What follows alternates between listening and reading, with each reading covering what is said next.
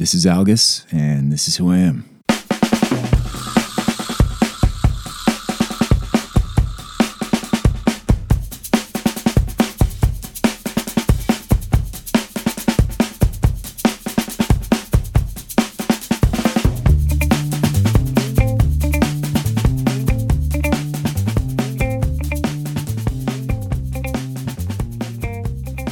Hi, August.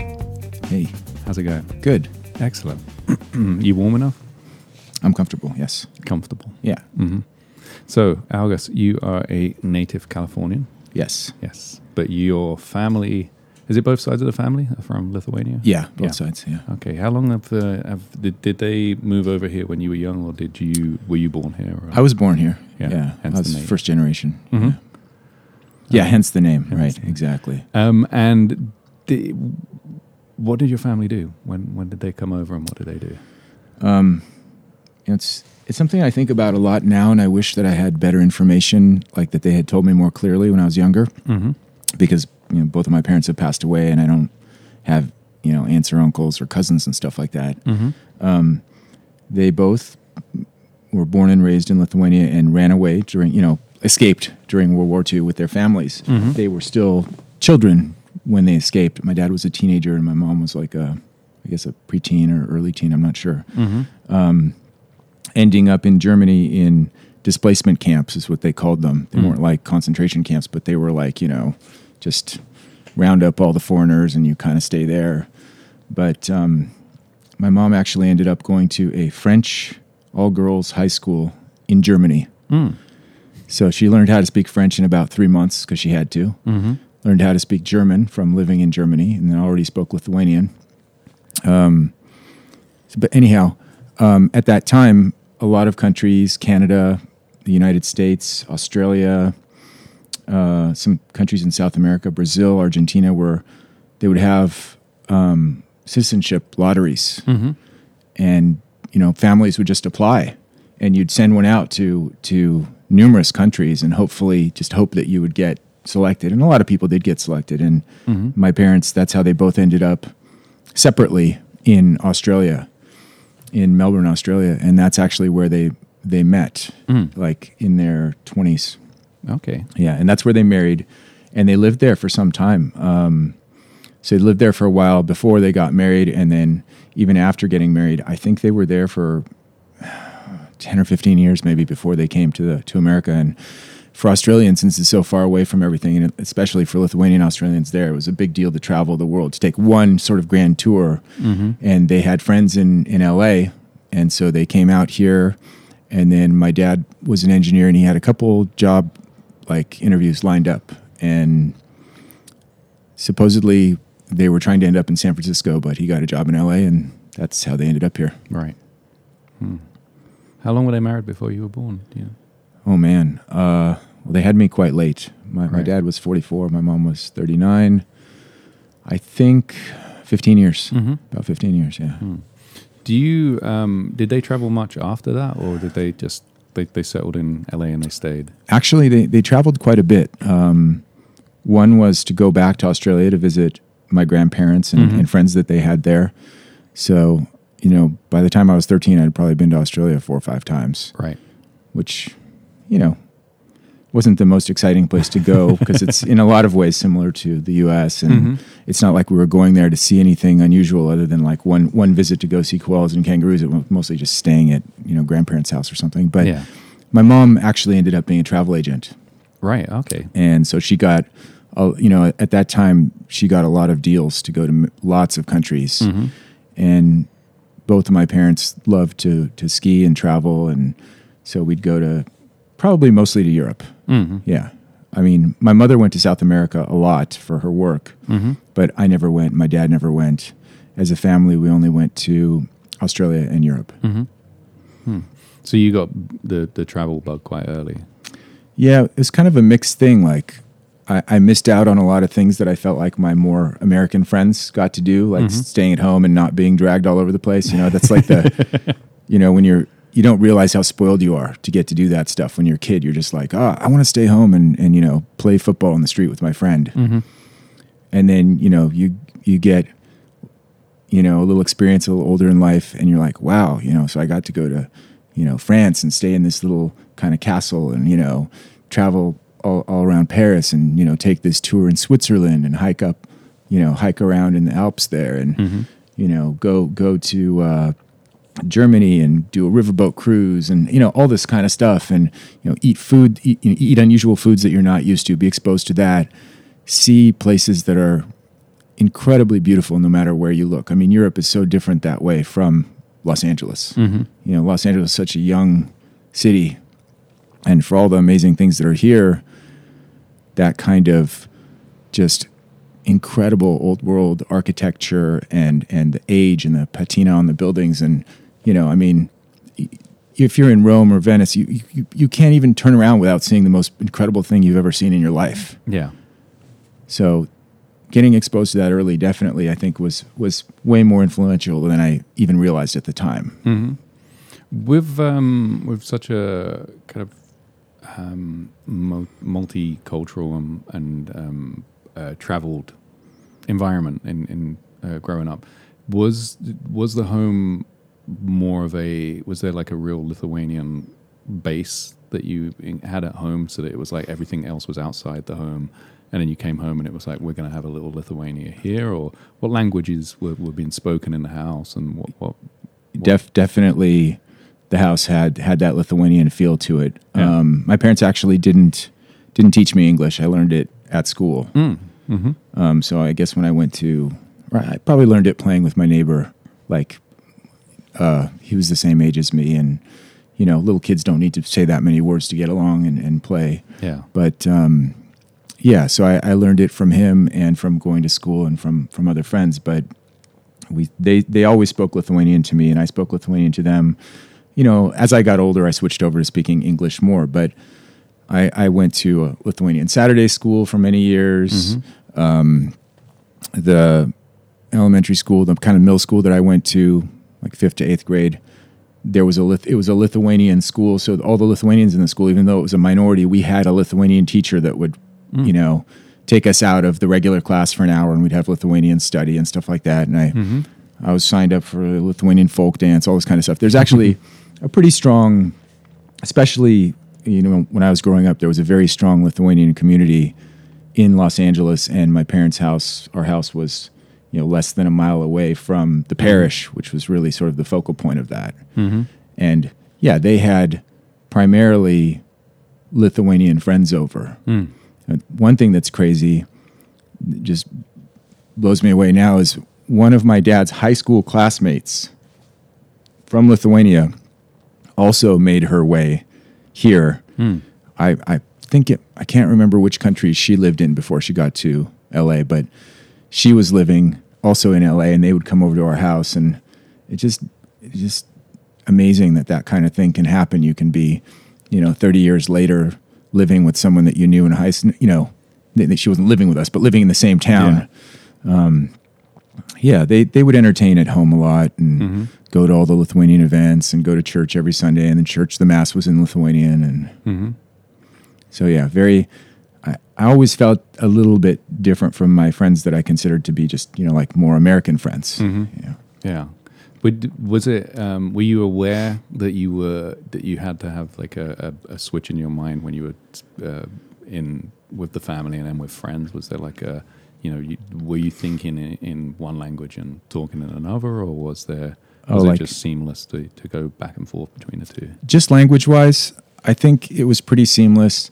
As I got older, English got easier because I spoke it more often. Mm-hmm. You know, probably 90% of the day and then 10% of the time Lithuanian. Mm-hmm. So even though my folks would probably still speak to me most of the time in Lithuanian, especially my dad, my mom was, uh, you know, if my dad was like 80 20 Lithuanian English and my mom was maybe 65 35 and I was like maybe you know 30% Lithuanian 70% English but I mm-hmm. could I could switch into it and you know if you went into the if you were listening if you were hanging out there you would hear us say like an entire sentence in English with four Lithuanian words thrown in or vice versa Yeah. you know just because certain words suit a thing better in one language or the other or there just isn't a certain word in Lithuanian and you'd have to like Lithuanianize a word because Lithuanian words have to have certain endings to be able to be conjugated and stuff like that. Right. So you'll change you'll change names by adding letters to them and stuff like that, and Mhm. it sounds goofy. Mm. Well, no, yeah, I, I think there's a lot of languages that do that now uh, uh, with um, like words like laptop and microwave and stuff like that. Yeah. They, they just like um, I think in uh, French like it's le laptop or something. Right, right. Well, but yeah. So uh, I, I always think this is a funny, funny example. Shaquille O'Neal in Lithuanian would be Shakilas Onilas. Nice. So I don't know. Was there? Um, you mentioned the folk dancing. Was there like a? Was there like a, a blend of cultural stuff? Was there like a musical blend and, and film and uh, literature and stuff? Or Um, boy, not so much film, but I I had to in the Saturday school we studied religion, Lithuanian history, um, definitely some different art things like singing.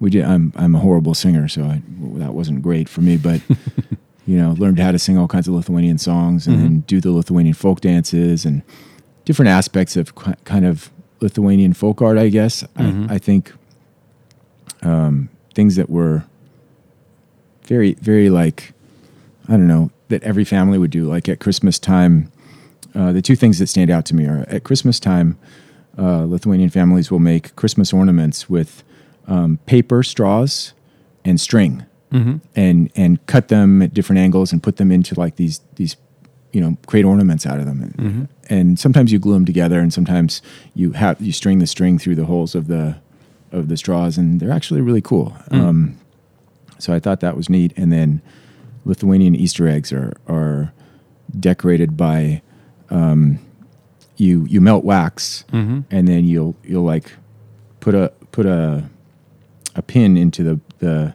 eraser part of a pencil Mm-hmm. and dip that back part into the wax and then put brush strokes with the wax onto the egg. Mm. I mean, I wasn't great at it, but I did this many times. My mom was pretty good at it. And then dunk it in one color, and then so it colors the egg, but the wax stays either white, Mhm. right? If you put it on before you put any color in, or if you put a color in first and then you do the wax, then it'll take on that color, and then you do the next color and do more marks, and they can be quite quite exquisite looking. Mm-hmm. Mm. You um, so you, you were traveling a lot, and you mentioned food as well, and these are two things that you hold dear. Yes. Um, was there? Did you did you have a, an idea in your when, when you were younger that like you wanted to do something with either of those things, or was it just that that was that was life for you that you would travel around and eat food and I mean we all eat food, but I mean eat. Yeah, yeah, really be into food and, Yeah. and trying different stuff. Mhm. Um, boy, so we did eat a lot of Lithuanian food at home, Mhm. at, at least a couple times a week, probably. And what what was what's a, a traditional Lithuanian dish? Oh boy, a lot of stuff that uh, that is made out of potatoes. um, there's a kugelis, potato kugel, Mm-hmm. which has kind of been my favorite meal through most of my life for Lithuanian food. Mm-hmm. and it's like it looks like a, a, a brownie or something or a casserole just made out of totally shredded potatoes Mm. and it's served with a dollop of sour cream and then something called spirguche which is a side which is sauteed onions chopped into tiny pieces Mm-hmm. with bacon also put in tiny pieces and just mixed together and i mean it's, it's incredibly rich and delicious Yeah. Um, but there's a, there's a, there are a lot of foods that um, that are Lithuanian foods that you'll find in Polish cuisine, Russian cuisine, and Jewish cuisine. Mm-hmm. Um, there's dumplings like meat meat dumplings, Mm-hmm. um, which are also served with sour cream and the spirguche. Those are those are really common toppings for Lithuanian foods. Yeah. Uh, cold borscht, warm borscht as well, but we we had cold borscht more more often. Mhm. Potato pancakes, Mm-hmm. so latkes. Mm. Was there a um, was it an event to prepare food? Was it like a, a people would come together and spend time preparing food, or was it? Because it seems to me that like the um, for me growing up in, Mhm. in England and I've seen it in America here, where it's you know it's a convenience thing of like get food made. Someone goes into a room, gets the food made, we put it on a table, and people eat it. Whereas right. in a lot of other uh, cultures, they get together into a kitchen and like you know, um, like uh, I, uh, a couple of friends have talked about how making tamales at Christmas, Mhm. everyone gets Mhm. together and they all sit around and they spend that time talking, and it takes time to prepare. And you know, the old um, Italian grandmother sitting there making pasta by hand and stuff like that. Was it more of that kind of uh, vibe, or was it just like uh, I wish it was. I wish I could say that it was because I, I think those are really amazing things from those cultures, and Mhm. I love I love that kind of when you have like a. It's not exactly a downtime. You're doing a thing that is a repetitive task and takes a while, but you're all enjoying just you know Mm.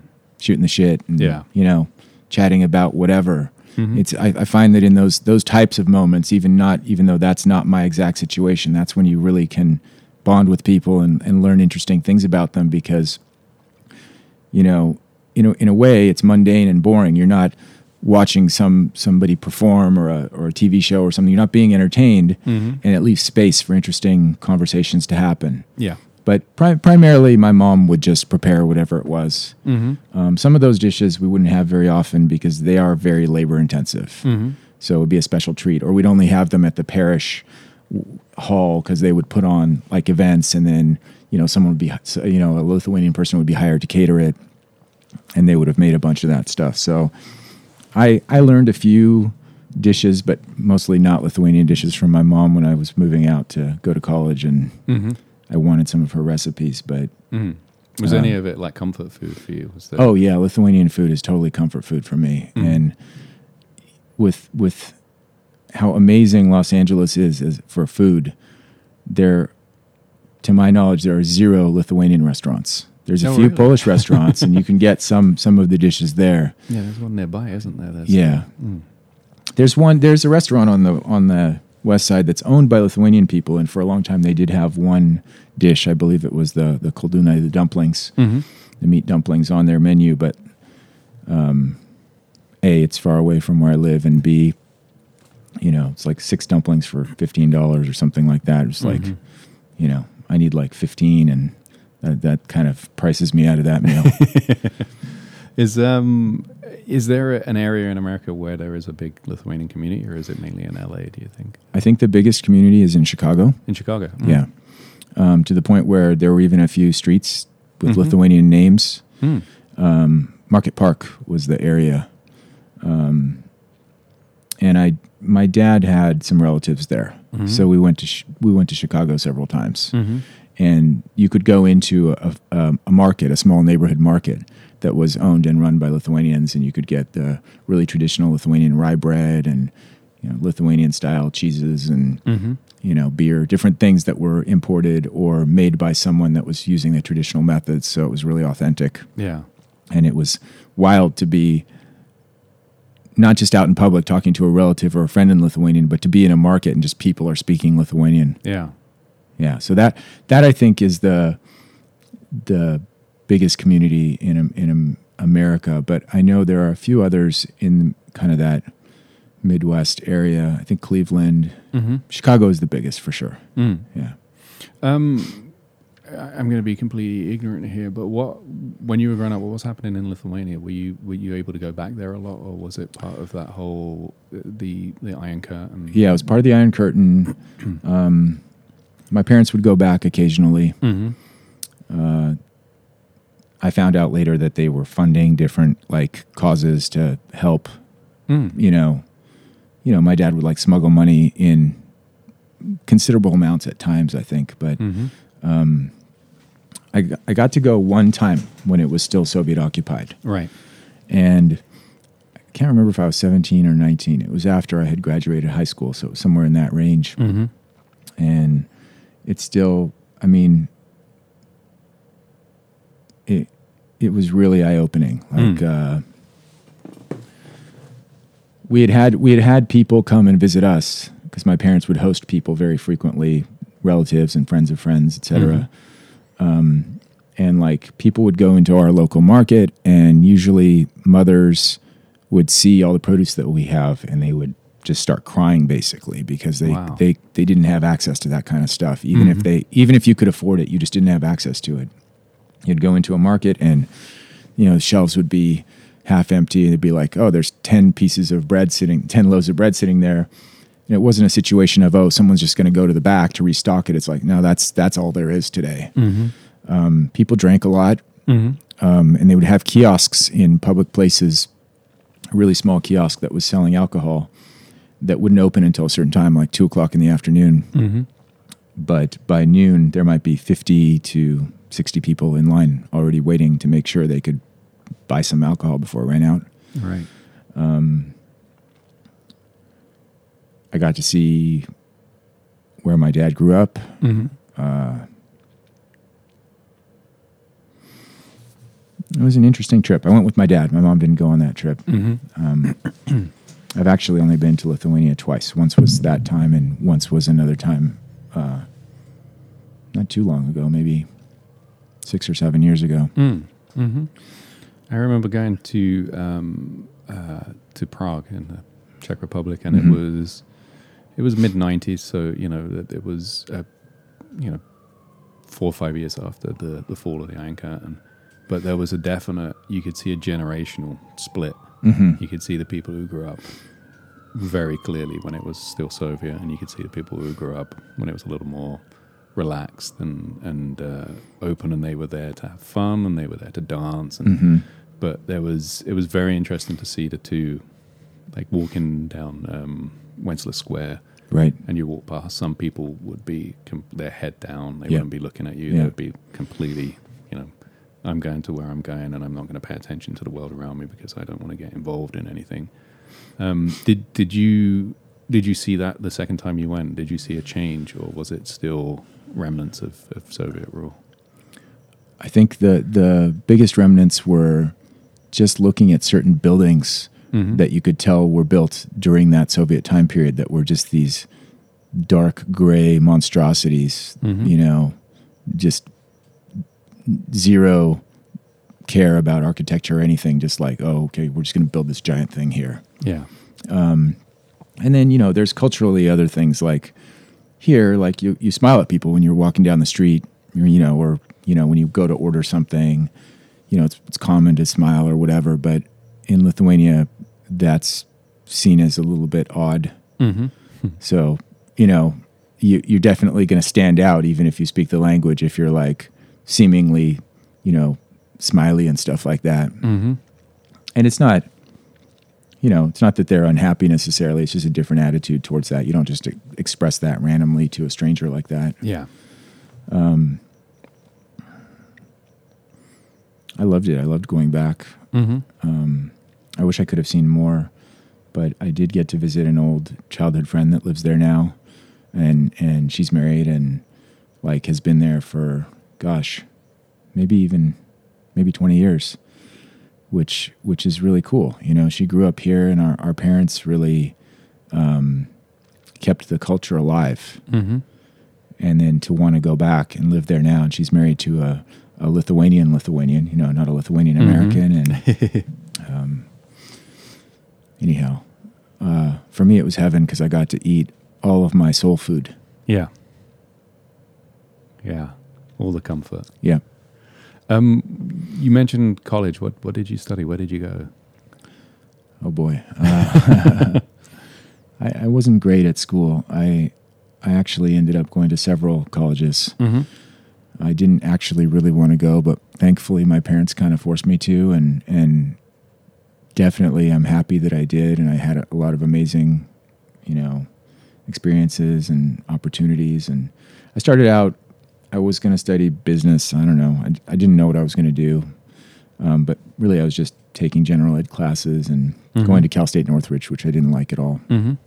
um, very much a commuter school and just you know i don't know wasn't wasn't for me so um, i ended up uh, i had a girlfriend that was going to school at university of oregon so i ended up going up there and Mm-hmm. i had to go to a community college for a little while and then i, I ended up enrolling at university of oregon that's where i ultimately graduated from but i also Mhm. took some some courses at cal state la and one class at ucla Mm-hmm. What did you graduate in? i graduated in english Mm-hmm. Yeah. Did you say what or where? Yeah. Well, Yeah, what, that's what. Yeah. I I think what had happened is I was in school so long I had I had I was going to be an English major or sorry, I was going to be a, a business major, then sociology, then uh, music, and then I looked at what I had the most courses in because I had been in school for so long, and it was English, and I said I, sh- I should just be an English major and get this thing over with. Mm-hmm. Is U of O the Ducks or is that the other one? Yeah, it's the Ducks, Okay, yeah. all right. The other So- one's the Beavers. Yeah. Yeah. So you're up there in um, tie dye land, and Oh yeah. yeah, Yeah. Yeah. Lots of uh, Grateful Dead followers. And hippies and stuff like that. But it was a Eugene, Oregon was a really a cool place to go to school. Like Mhm. the the the town really, you know, focuses on the school and Mm. um, a lot of really great restaurants for such a small place. And Yeah. Did you to go back to food? Is it something that you were you ever thinking and and travel? I guess were were you ever thinking this is something I could if I could turn this into uh, work somehow that I'd want to do it, or was it always just like this is this is where I'm happy, this is what I like doing, I like traveling, I like eating good food, I like trying new things, and I think I, you know I've been very oblivious in certain areas of life, and I Mm. think if I had thought about it logically, I would have come to the conclusion, you know, like my mom was a travel agent, mm-hmm. but I didn't actually think to do that. I think it's because she was a travel agent when I was really young, and then she left that job to open a yarn store. Mm-hmm. you know, which uh, wasn't particularly glamorous, which I did work at sometimes in high school just to help her out. Um, I definitely didn't want to go into the yarn store business. and perhaps if she had been doing the travel agent stuff when I was in college, I would have thought, oh, cool, you know, I, I see why you like this so much. Mm-hmm. Um, but really, I do. I love. I love discovering something that I think is fantastic. But whether it's a, a type of food or a restaurant or a new a new drink, Mm-hmm. um, and sharing it with friends or a location. You know, a beautiful place to go for a hike or a Mhm. really cool. You know, you got to see this Buddha or these bowing deer in Japan. You know, there's just amazing stuff all over the world, and I love sharing that with friends. Mm-hmm. So I I've thought about like doing some kind of tour guiding, which I've never done uh, other than just like for friends and stuff like that. Hmm. And w- when did you start writing? When did it was that always something you like Yeah. doing as well? Or? I've I've I've always been the kind of student that I wrote everything, you know, my papers like the night before they were due. Mm-hmm. Never rewrote anything. Um, part of my process, I guess, was just to think about it for a while, but Hmm. a lot of the part was just sort of procrastination. And I have ADHD, and I would I would put everything off until I had to feel a certain level of stress inside my body to get myself to do it. Hmm. Um, so every now and again, uh, you know, a, a bolt of inspiration would hit me, and I'd write something, just whatever, like a little short story or, or some little snippet about something, or start writing something that I envisioned as a book, but never got very far. Mm-hmm. And um, after my parents passed away, you know, my my dad passed away like six years, five or five years after my mom. Mm-hmm. I just the about six months after that, I decided to go on a about a two and a half month trip around the world. I ended up going to like four countries and really getting to spend some time there. When I came back and I was thinking about what I what I was going to do next, that's when I really started about th- you know feeling like travel would be a part of it. Mm-hmm. And so I started I started writing about that. Mm-hmm. And you were writing on a blog. Yeah, I was just writing on a blog. Yeah. Mhm. Um, one of the uh, the things that you did was you, you self published a book about uh, traveling and about how to um, uh, leverage points on credit Mhm. cards and how to use different methods of making of of of traveling to lots of places that you might think are out of your Mhm. your reach and uh, and your cost, your budget. Right. Um, was that something that you you'd done, or something that you started to notice as you were traveling that people were doing it, and you wanted to to see if you could get in on it as well? And, Yeah, I I was uh, I was traveling already, Mhm. and I had had one points credit card Mhm. um, that I used to fly myself up to visit my daughter and f- to fly her down, and just for purchases and stuff like that. Mhm. And so I had actually accumulated a, quite a quite a few quite a few frequent flyer you know points on Alaska Airlines, Mhm. and um, I didn't know how to use them. I was just earning them; they were just there. And that first time that I traveled for the two and a half months, I I just bought my ticket the conventional way, you know. Mhm. Um, but I started reading. I think it was a blog called uh, Art of Nonconformity by Chris Guillebeau, hmm and he wrote about traveling. One of his goals was to see, I believe, to visit every country like before he turned 30 or something like that. hmm And there was a whole community, this subculture of people that were, you know, miles collectors, travel hackers, and they were they would have conventions and they had message boards and um, they had all these, you know, tricks and tips and strategies, and they really pioneered that. And so I started reading that information, and I I started using it, and I just felt like I, I just wanted to get as many people turned on to travel as possible. I'm, al- always suggesting to my friends that they go to different places and um, travel or live there if they get a chance. Um, I know that's not possible for a lot of people, or, or depending on how, what age you are, you know, Mhm. what your family situation is, et cetera. But um, I don't know. I just felt like I had that knowledge and I wanted to get it out there and hopefully get as many people traveling as possible. Mm.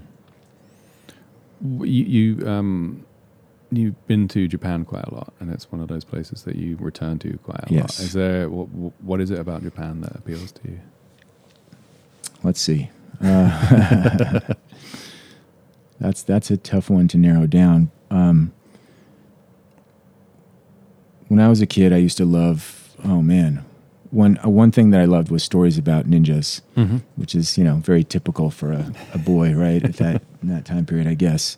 Um, I'd read books about it and stuff like that, and for some reason, um, I even had- well, I even had a recurring nightmare about it Mm. but I'm not going to describe the nightmare. But I, uh, I, I imagined when I grew up and bought a house, I didn't think it would not be in LA. I thought it would be in LA, but I always envisioned having a traditional Japanese house with the sliding Mhm. doors with the paper and the, you know, the red, the tiny little red bridges that go across the, the little little rivers with the koi pond. I always liked the koi fish. Mm-hmm. So I had all these things that I liked, you know, about Japanese culture and curiosity about that stuff. And I love Japanese food and had some friends here that were Japanese American. Mm-hmm. Um, so that's what initially sparked my wanting to go there. And I think, you know, I pretty much fell in love with, with Japan itself within, you know, the first 10 minutes that I was there Mm-hmm. um, I I went with a friend and she ended up hating it and I ended up loving it. And um, anyhow,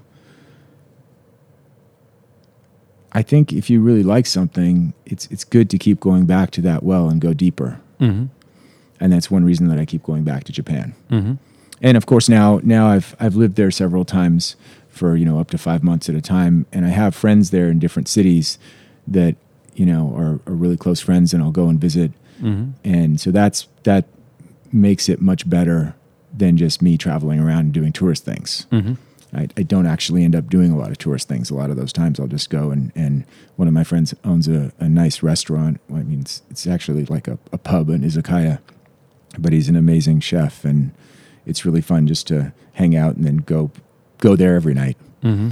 Um, but I think a thing that's amazing about Japan, and it's it's in the it's right now it's on the top of my mind because a friend of mine just got in touch with me to ask what he should do because he's going there for two weeks in February. Um, is it's so different from Western culture Mm-hmm.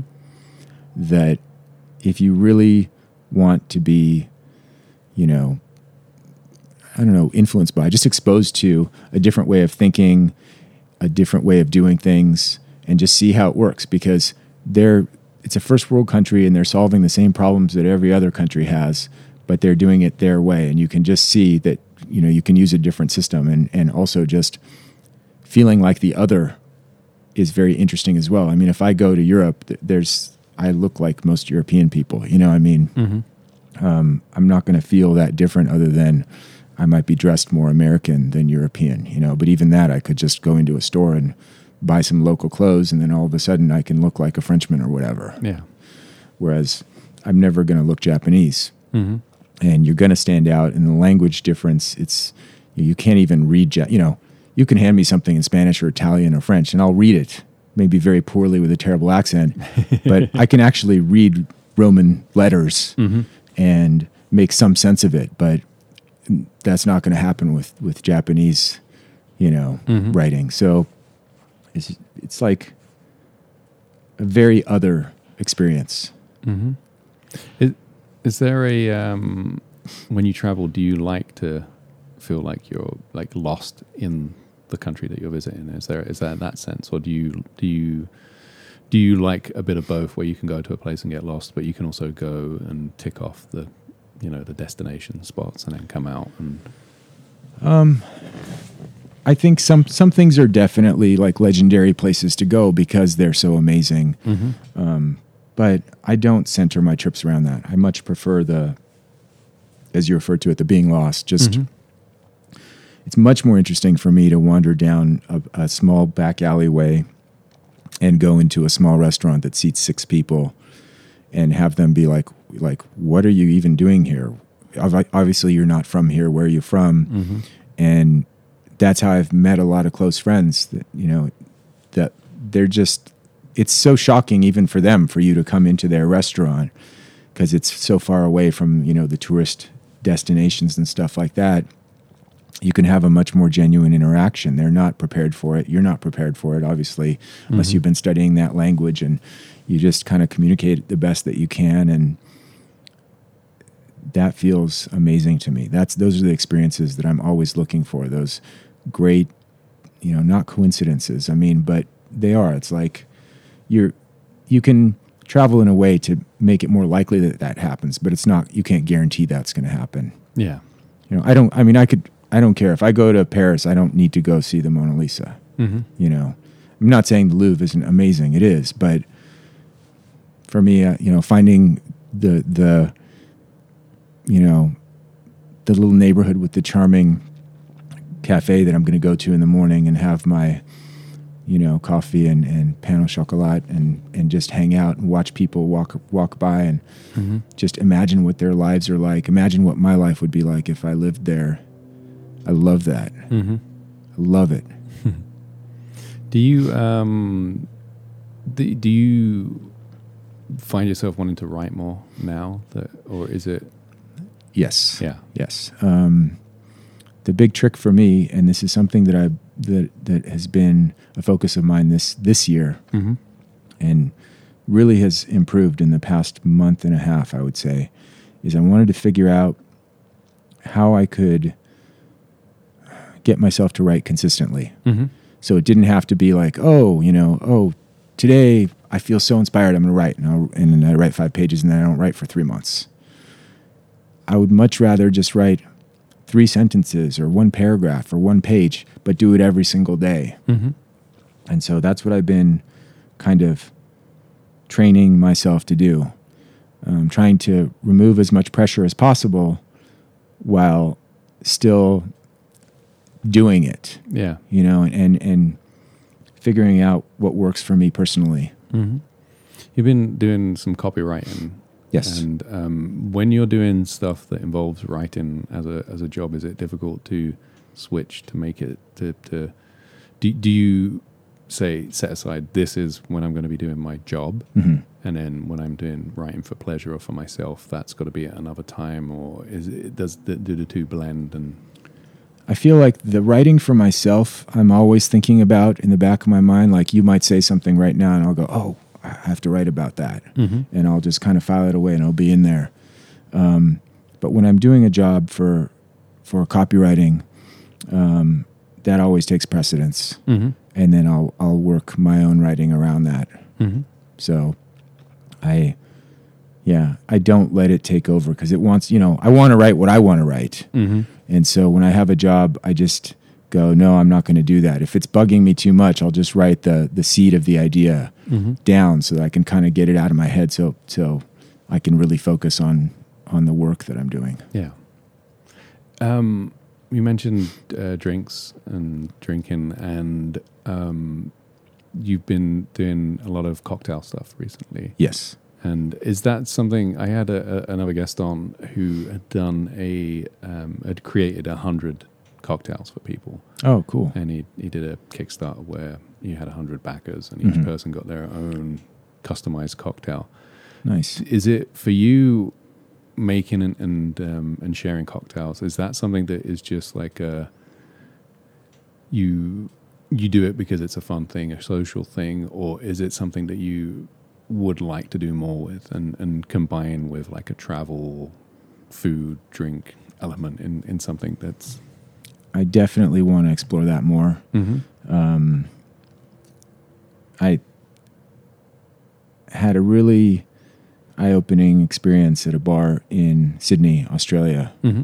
where I spent one evening drinking an, an unbelievable amount of alcohol and exorbitant, spending an exorbitant amount of money, basically educating myself about a variety of cocktails Mm-hmm. that I had never tried because I was in this incredible bar that was basically empty. Mm-hmm.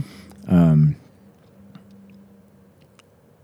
I didn't like gin, and I, you know, the bartender asked me what I wanted to drink, and I said, you know, I just said, oh, I, I don't care for gin, but you know, whatever you feel like making. And he said, you don't like gin? He goes, let me make you something, and he made me a Negroni, Mm-hmm. Which is now my favorite drink. And instantly, I was like, oh, I guess I do like gin. and so I was like, what else can you make me with gin? So he made a flight of drinks, you know, with just like when you go to sushi and you're you're ordering omakase Mm-hmm. and they take you on that ride. It's like being a food DJ. Well, he was like a drink DJ Mm-hmm. and observing my comments and my reactions and kept taking it degrees further and further and Mm. Bunch of gin drinks and then some scotch drinks, whiskey drinks, and all kinds of stuff. Mm. Um, Was this stuff he was making on the fly, or was it stuff that was these like- were primarily classic cocktails. okay? Yeah. Uh, I don't remember all of them. Uh, some some parts of that night are lost to me, but that really inspired me to learn how to make some of those myself. Mm-hmm. First, first I started like seeking out other bars that were really high quality, Mm-hmm. and I found a few. One one of my favorite ones here in LA was called the Tar Pit, and it was on La Brea. Mm-hmm. And unfortunately, it closed. It was really nice. I was able to take some good friends there, and they really got exposed to some amazing bartending and cocktails. And at some point, I realized that some of these drinks that I really liked that now cost anywhere from twelve to fourteen dollars for one drink, Mm-hmm. which is you know the cost of a meal in, in some places. Mm-hmm. You could make very easily at home, you know, with three bottles of alcohol, Mm-hmm. and your initial investment for those three bottles might be sixty dollars or eighty dollars or whatever. But when you figured out how many, you know, drinks you could mix with it, it would drop the price per drink down to about three dollars, four dollars sometimes if it had more expensive ingredients. And so I was like, wow, this is an amazing value to make these at home. Plus, I don't have to go out and deal with all that, and I can just enjoy my one one Negroni at the end of it. You know, at the end of a work day as I'm unwinding or after dinner or something like that Mm-hmm. and it just led me to seek out more and more recipes and then start sharing them with my friends and Mm-hmm. it's been building from there Hmm. Is uh, what what is the place that you haven't been that you want to get to? uh, drinks wise or travel wise All of them. All Uh, of them. Where where would you like to travel to? Where would you like to eat? Or or what food would you like to experience? And what is the what is the the place that you'd like to get a cocktail in? Mm. And are they all in the same area or are they spread around? this list is al- always developing changing expanding i realize that i'm i'm not trying to see every country Mm-hmm. and I do have preferences for certain ones over other ones, and they're usually based on either you know climate or you know uh, geography or or you know architecture Mm-hmm. or the food and drink, right? Um, there are a few bars in in Japan that I would like to to go to that are legendary that are in Tokyo. Mm-hmm. Um, I think one is called Bar High Five, something like that. Mm-hmm. I have I have a list written down, but I haven't uh, looked at it lately. Mm. But these, you know, like that place is really expensive, like maybe twenty dollars a drink. So it's not a place I would go to. Like, I'm not going to drink five drinks there. I might have two or three drinks and drink them really slow, you know, and just try to chat with the bartender and learn some things and Mm-hmm. um, see how their approach differs to, you know, um, uh, you know the the types of drinks I would get here in Los Angeles. But um, definitely want to go to Hungary because I have some good friends there Mm-hmm. that I actually met in Japan, um, Portugal, and Spain. And then I would like to get back to Italy and back to Japan and then Argentina. I know that's a lot of places. It's already Mm. a lot. You could do it in one trip. I could do it in one trip. And Lithuania, I need more soul food because there's not enough uh, Lithuanian food in my life. Yeah. Um, and finally, in LA, if people are in LA, where would you recommend? What would you?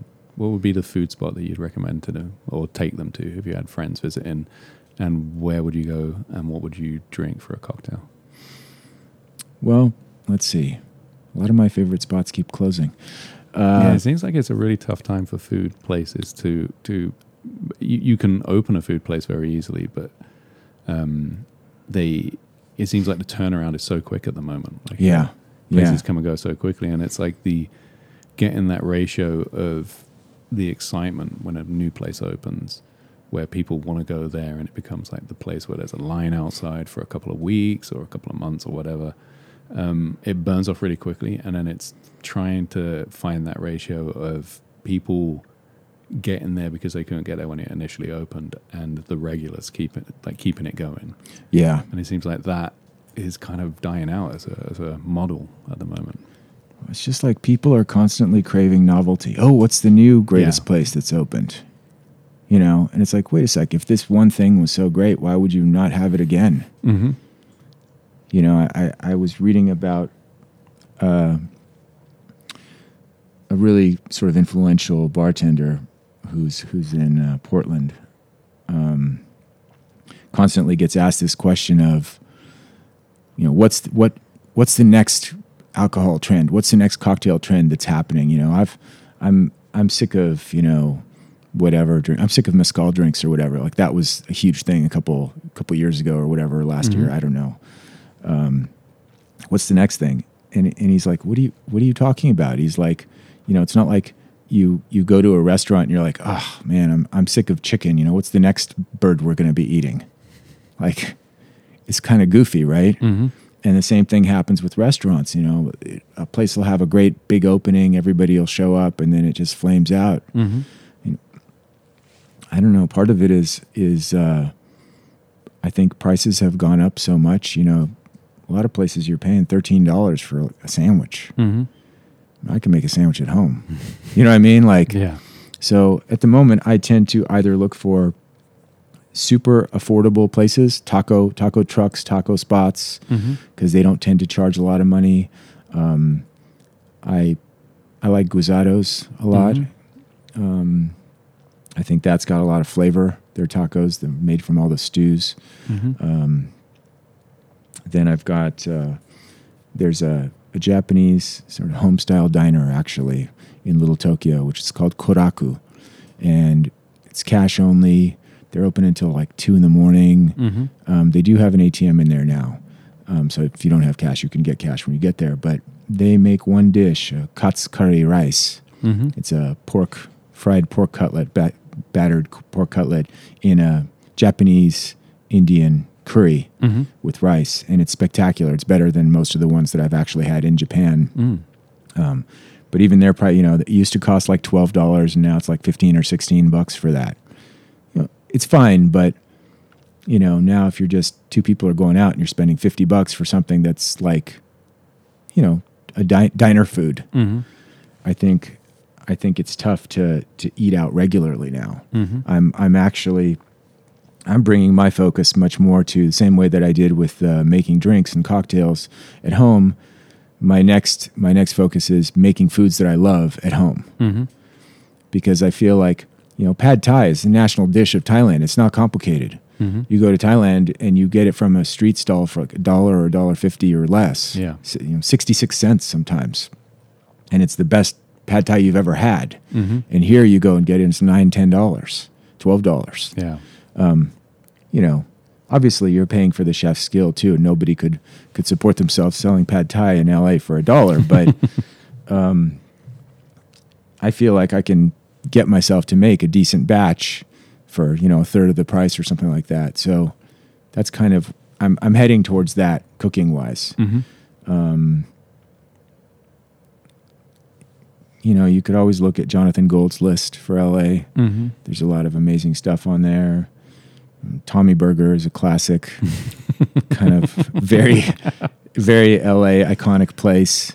You know, but it's only my second best chili burger. My favorite place was called Jay's Jayburgers, and it was Mhm. on the corner of uh, Santa Monica and Virgil. Mhm. And the shack is still there, but now it's a, a different business. It's very not memorable. Yeah.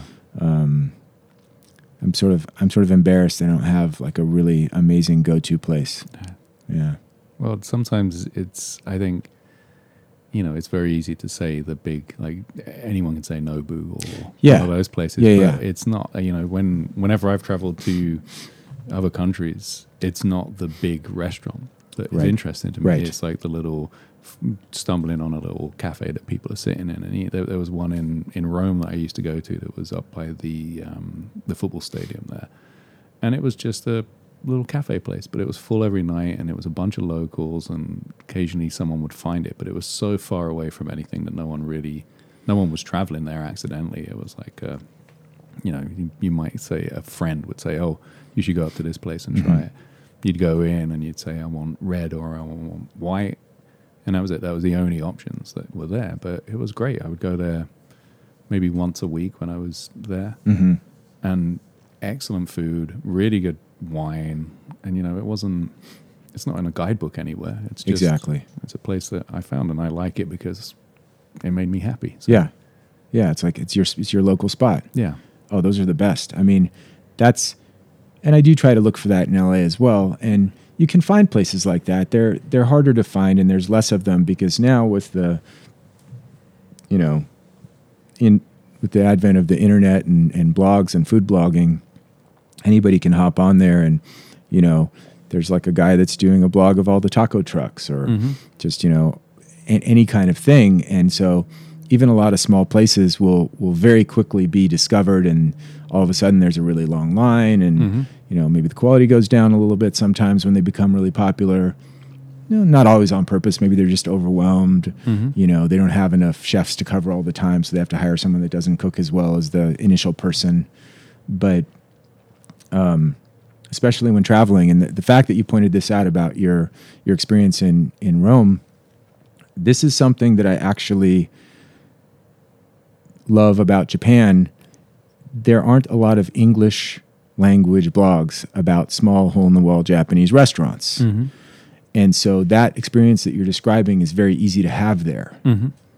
whereas in LA it's way more difficult yeah, you know, even with me being a, a native person here and, and being able to find unusual places through different people that I know that, you know, are really into this and always looking out for new stuff, there's at least a 50% chance that, you know, the little, the little taco stand that goes up at 11 p.m. and stays open until three o'clock on the weekends and in, you know, the side of the Chevron parking lot has already been blogged about. And there's already a line of 100 people when you show up hmm and it's cool and it's fantastic. The food might be really good, but the experience is very different. hmm You're not just hanging out there and getting to know the the staff and the owners. Sometimes, like like I said, the my my friends in Japan, I got taken to this one izakaya by a coworker hmm who had been going there for years, and the family that owned it were just the, the kindest, friendliest people,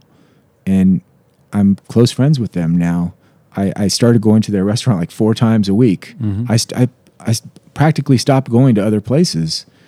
It was so welcoming, and they they do a thing in Japan which is really wild. For this small izakaya that maybe seats about 20 people, one day per year on his anniversary of opening his shop, he does uh, a Joren-san party. That's regulars party, Mhm. where he shuts the restaurant down but invites anybody who's a regular, and they have a party and he pays for all the alcohol Mm. and they do like a raffle and all this kind of fun stuff and everybody gets really smashed and out of hand and um, but it's just a way of giving back and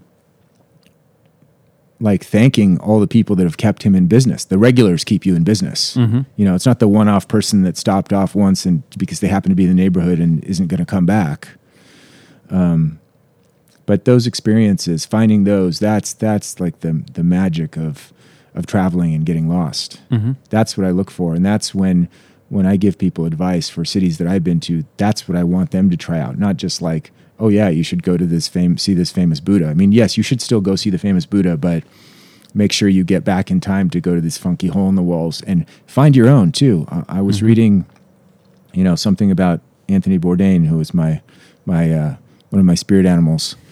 Um, he he went to all these tiny places and exposed them to the world and how great they were. You know, side, little side noodle shop in in Vietnam. Mm-hmm. Um, and I even sought out a restaurant that he had gone to in Singapore when I was there.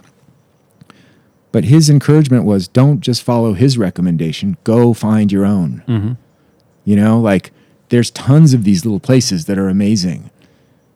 It just so happens like if a famous person stumbles upon one and writes about it, then no, that's the one. Yeah. But you could go one one alleyway over and there's another one that is just as cool. Mm. You know, you got to you have to have that that little bit of adventurousness and and find your own place. Yeah. Um, are you do you do you still have a blog online or are you Uh, I do. I haven't written for about probably five years on, on any of my blogs. I'm I'm working on a new writing project actually, uh-huh. and I'm hoping to start it in January. But I want to get uh, a lot of writing done first. Mm-hmm. I'm sort of like the thing where I was talking about focusing on writing and getting myself to write consistently. Um, I'm testing myself right now Mhm. to see if it's a thing that I want to do and get started. I don't want to feel like I'm on a treadmill that I don't want to be on. Mm-hmm. Cool. Well, excellent. Thank you, Algus. Thank you. That's it for the show. We'll be back in two weeks. You can find us online at whoiampodcast.com and contact us by email at whoiam at gmail.com or by phone at 818 308 4066. If you'd like to be a guest on the show, there is a submissions form on the site. We're also on iTunes where you can leave a rating if you feel inclined. Thank you for listening. I'm your host, Jamie Gamble, and this was This Is Who I Am.